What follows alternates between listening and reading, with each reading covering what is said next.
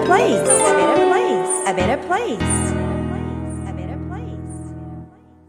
place. Your plans are in the way of God's plan. Obstacles are detours of the right direction. It's time to surrender. By Gabriel Bernstein 著者ガブリエル・バーンスタインの言葉あなたのプランしていることは神がプランしていることの中にあります障害は正しい方向に進む中での必要な回り道です。完全に委ねてください。サイリセンスサイリが Who You Are Makes the World a Better Place 25回目を配信しています。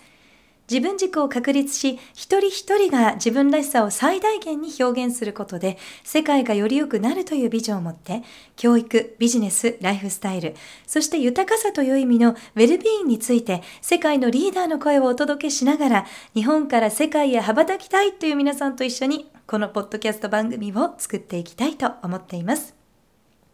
こんにちは、ナビゲーターのさゆりです。今回のエピソードでは、セミナーやコンサル、そして番組に届く皆さんからの声を反映しまして、無限の可能性をブロックしている何々を取り除く方法というテーマでアイデンティティを輝かせるための土台をご紹介していきたいなと思っています。ぜひこの〇〇というところ皆さんも想像しながら聞いてみてください。最後の方に答えが出てきます。無限の可能性をブロックしている〇〇を取り除く方法。〇〇とは一体何でしょうか？前回のエピソードから少し時間が空いてしまいましたが、今回のエピソードの間までにプライベートの方で私自身生活が大きく変化しました。ちょっとね、声も変化しちゃっていまして、大変お聞き苦しい声で申し訳ないんですけれども、最後までお付き合いいただけたら嬉しいです。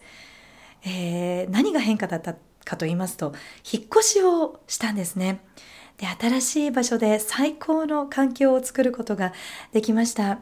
今もこのポッドキャストをお届けしているんですけれども自宅のワーキングルームからはヤシの木が見えて毎日お花をデスクに飾るようになりました。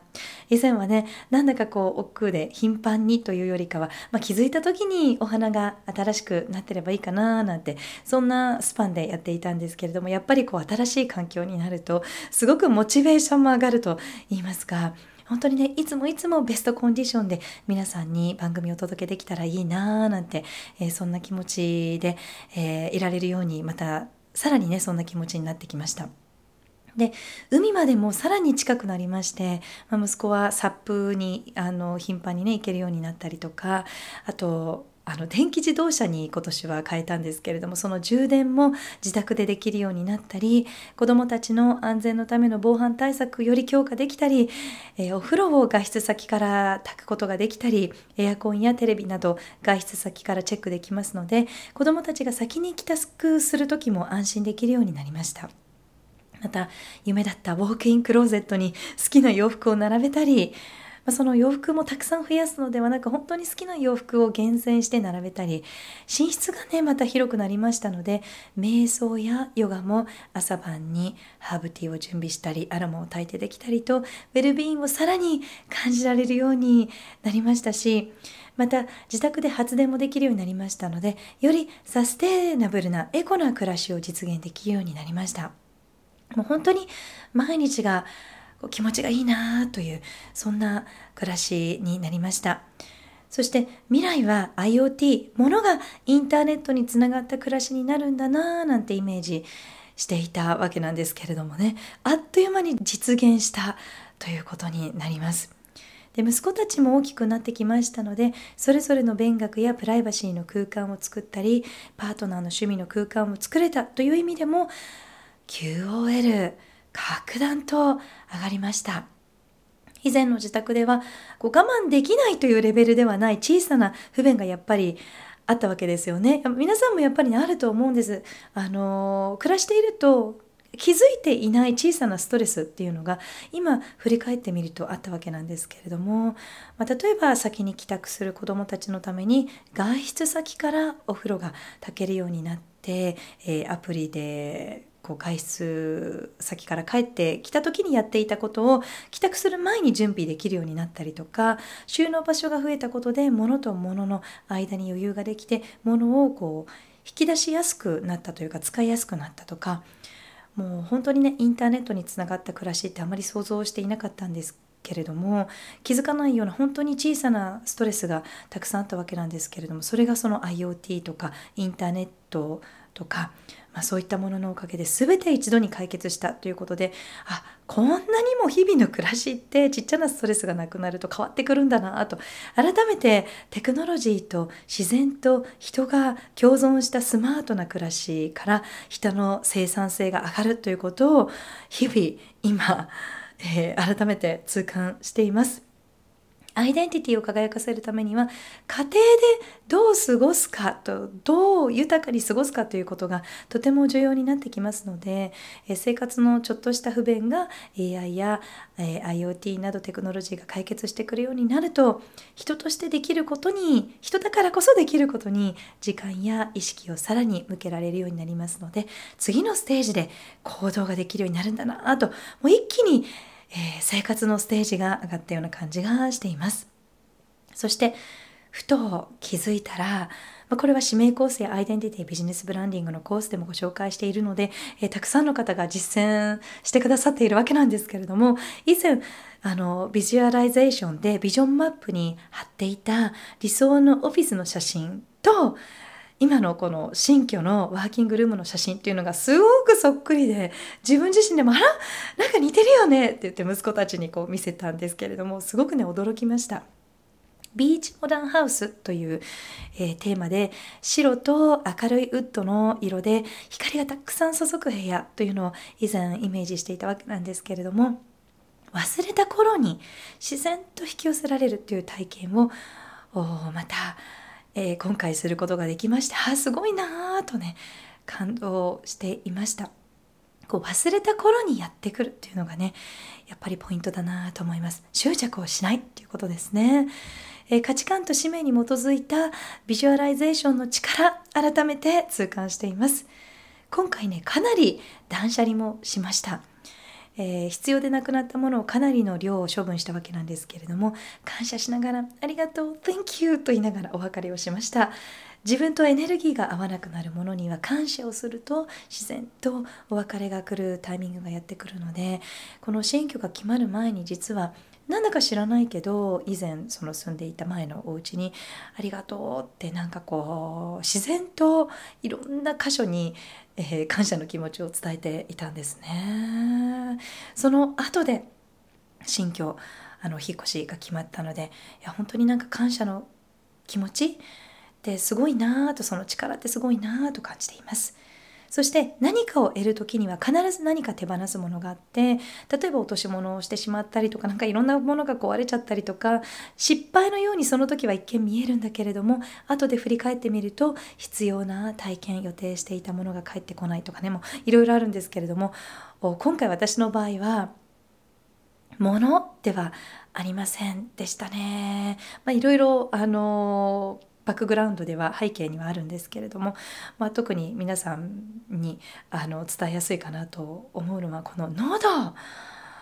あの喉ね20代の時1回本当に痛めてしまったことがあったんですね。ラジオ DJ という職業から。1ヶ月ぐらいなんかこう無理をしてしまって声が出なくなったことがあったんですけれども今回久しぶりに喉を痛めてしまいました。すごくね気をつけていたんですけれどもあでもねなんか今回のこの エピソードというのはすごくなんかこう意味があるなと自分でもすごく分かっていてああやっぱり無理をせずこういろんなことを自分がやるんじゃなくってステージが変わったんだから一休みをしなさいねと。で無駄なおしゃべりはいらないよということだなと。あとはこういろんなあの方たちが今サポートをしてくれるようになってきましたのでその方たちにやってもらえることはその方たちを信じてやってもらうんだよなんてね あのそういうメッセージを私は今回受け取ったんですけれどもあの体をちょっと休めたんですね。やっぱ数日それから1週間くらい、まあ、少しずつ動きながら、えー、休めてみたんですけれどもこれが本当にすごい。自然と次にすべきことや次のステージへの道しるべそして新しい出会いっていうのがスーッと目の前にこう自分から行かなくても現れてくるくれる。であのあこの方といつかお会いしたいなとかなんかこうずっと忘れていた方でもどこか頭の片隅にいらっしゃった方とかからあの今回やっぱりあのこういうこういうきっかけで絶対今がタイミングと思って連絡してみましたというようなあの方々があの何人かいらっしゃって「ああ実は私もなんです」なんてねあの言ってお返事をしたんですけれどもなんかそういうことがもう次々と起きてあなんかちょっとこう時間に余裕を持つということは改めてあのそういう方とのお付き合いも増えていくしあの必要な方とはきちっとあの時間を決めてこうダラダラとしたお付き合いではなくあのお付き合いがこうご縁が続いていくということで本当に自然な流れになっていやー素晴らしいなと今回ちょっとねこんな感じで私の体験もお伝えさせていただいたんですけれどもやっぱりねこう原理原則に沿ってアイデンティティの流れに逆らわないということがどれだけ楽に幸せに反映できる道かということまた40過ぎて体験することができましたのでこれねもっともっと早く若い段階からあの子どもたちも知ることができるとみんな本当に使命に沿っててアイデンティティに沿って反映できていくなとお互い支え合いながらみんなが成功していくことができるなと改めてね感じています。皆さんいろんな願望とかビジョンがあると思うんですけれどもこうコントロールしないっていうのは一つやっぱりすごく大事なことですよね。例えばソウルメイトといつ出会うのかなとかパートナーと関係をより良くしたいなとか理想の仕事やキャリア理想の収入というのもあるかもしれませんし綺麗になりたいとかね女性の場合はまあ男性もあるかもしれませんけどスタイルが良くなりたいというような理想の美とか外見っていうのもあるかもしれません。またお家や車や洋服時計バッグというような、まあ、物質的なものもあるかもしれませんし男性でしたら、まあ、最近のね若い男性はなくなってきてるような気もするんですけれどもステータスが欲しいというような気持ちもあるかもしれません、まあ、喉から手が出るくらい欲しいというような夢や希望というのがあるかもしれません。それを実現する方法そして実現のブロックになっているもの今日ご紹介したいんですけれどもそのブロックになっているものは一体何でしょうか？やっぱりねそういうご質問よくいただきます。どうやったら実現できるのか？どうやったらブロックになっているものを取り除くのができるのか？取り除くことができるのか？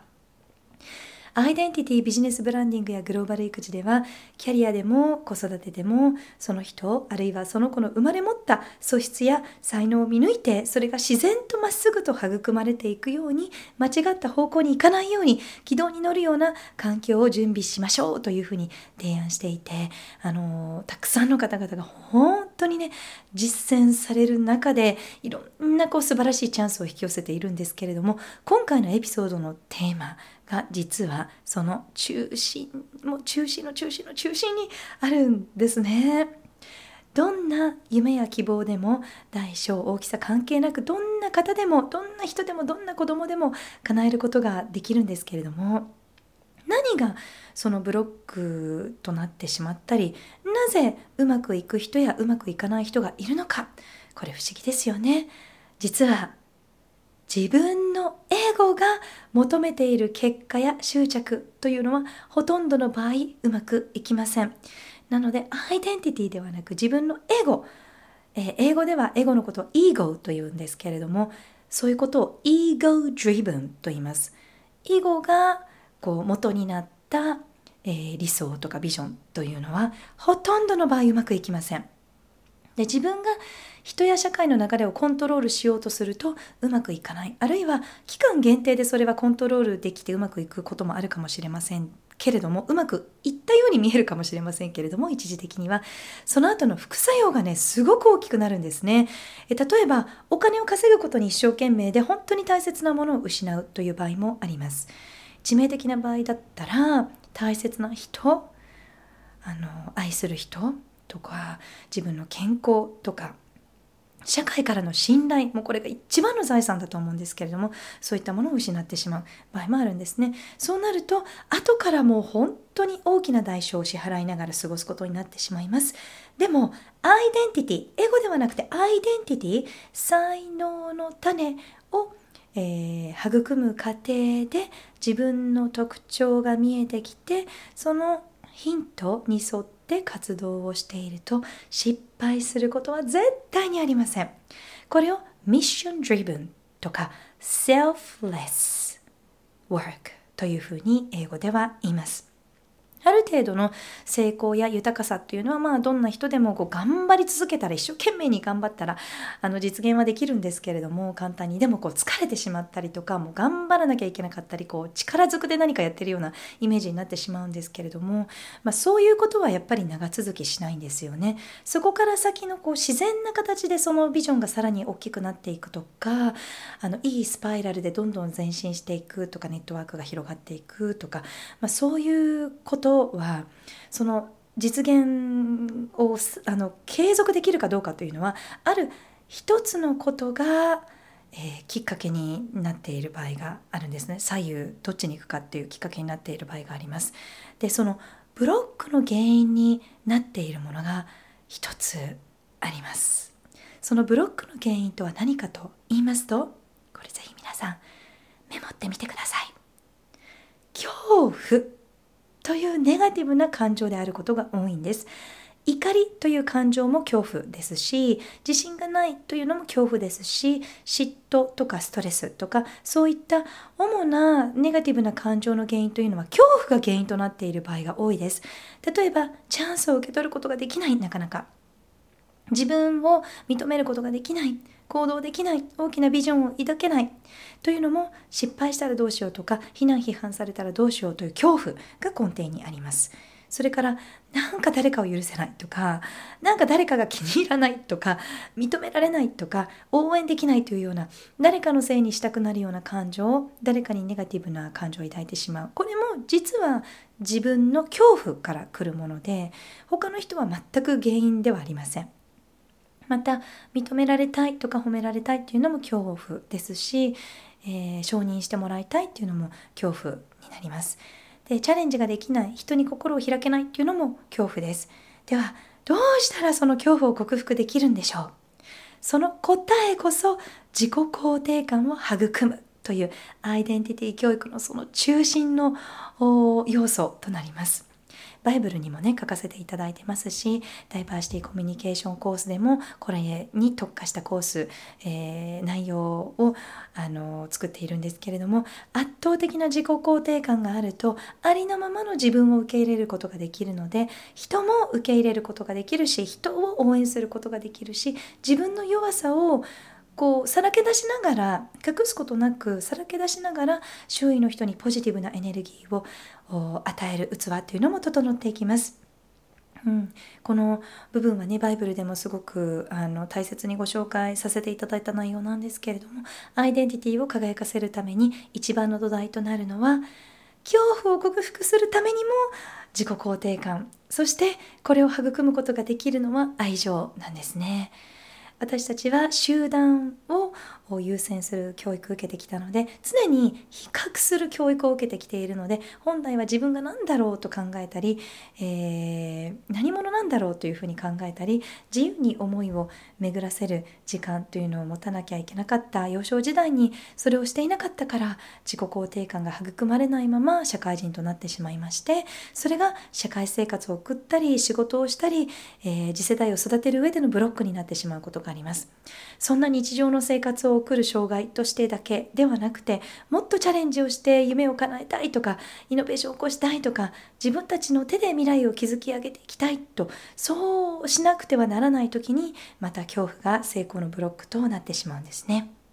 恐怖があると人とうまくつながることもできませんし目の前にやってきたたった一度きりのチャンスを跳ね返してしまうことにもなります。それくらい幼少時代に自己肯定感を育むということは大切になるんですが自己肯定感と自信があるっていうのはちょっとね、えー、違います。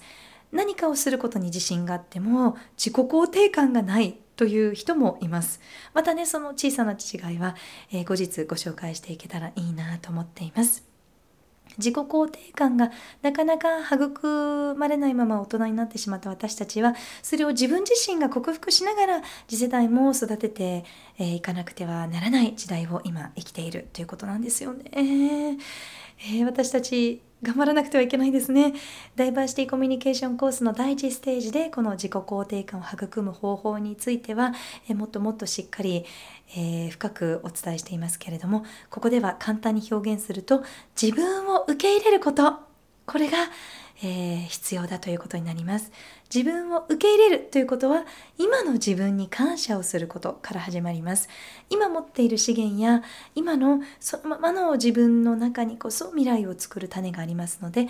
今の自分に感謝をしてリソース資源を洗い出して恐怖を手放してその自分が持っているものや自分が今できることに集中をしてできないことや不足したものそれをありのままに認めながらも否定せずに認めながらも意識を向けすぎないようにします。そして自分の特徴キャラクターをありのまま受け入れるということでもあります。そうすると今の自分のプラスの要素が増えていきます。そこからは自分が与える側にステージアップしていくことになります。与え上手になっていくと受け取り上手にもなっていきます。与えて受け取ってまた与えてという自分の才能の種を社会に循環させて使命を生きている人はエネルギーを与えたり受け取ったり好循環のスパイラルの中でエネルギーがどんどん輝いて、えー、人生のステージが自然と上がっていくことになります。なので欲しいものに執着しすぎていると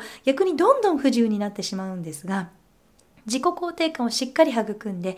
えー、あり方を整え続けることだけ集中してミッション driven ミッションからやってくるこうエネルギーとかビジョンにフォーカスした生き方をしているとそんな中でいつの間にか自然とビジョンが実現する日が突然やってくるんですね。恐怖を捨てて自己肯定感を育んで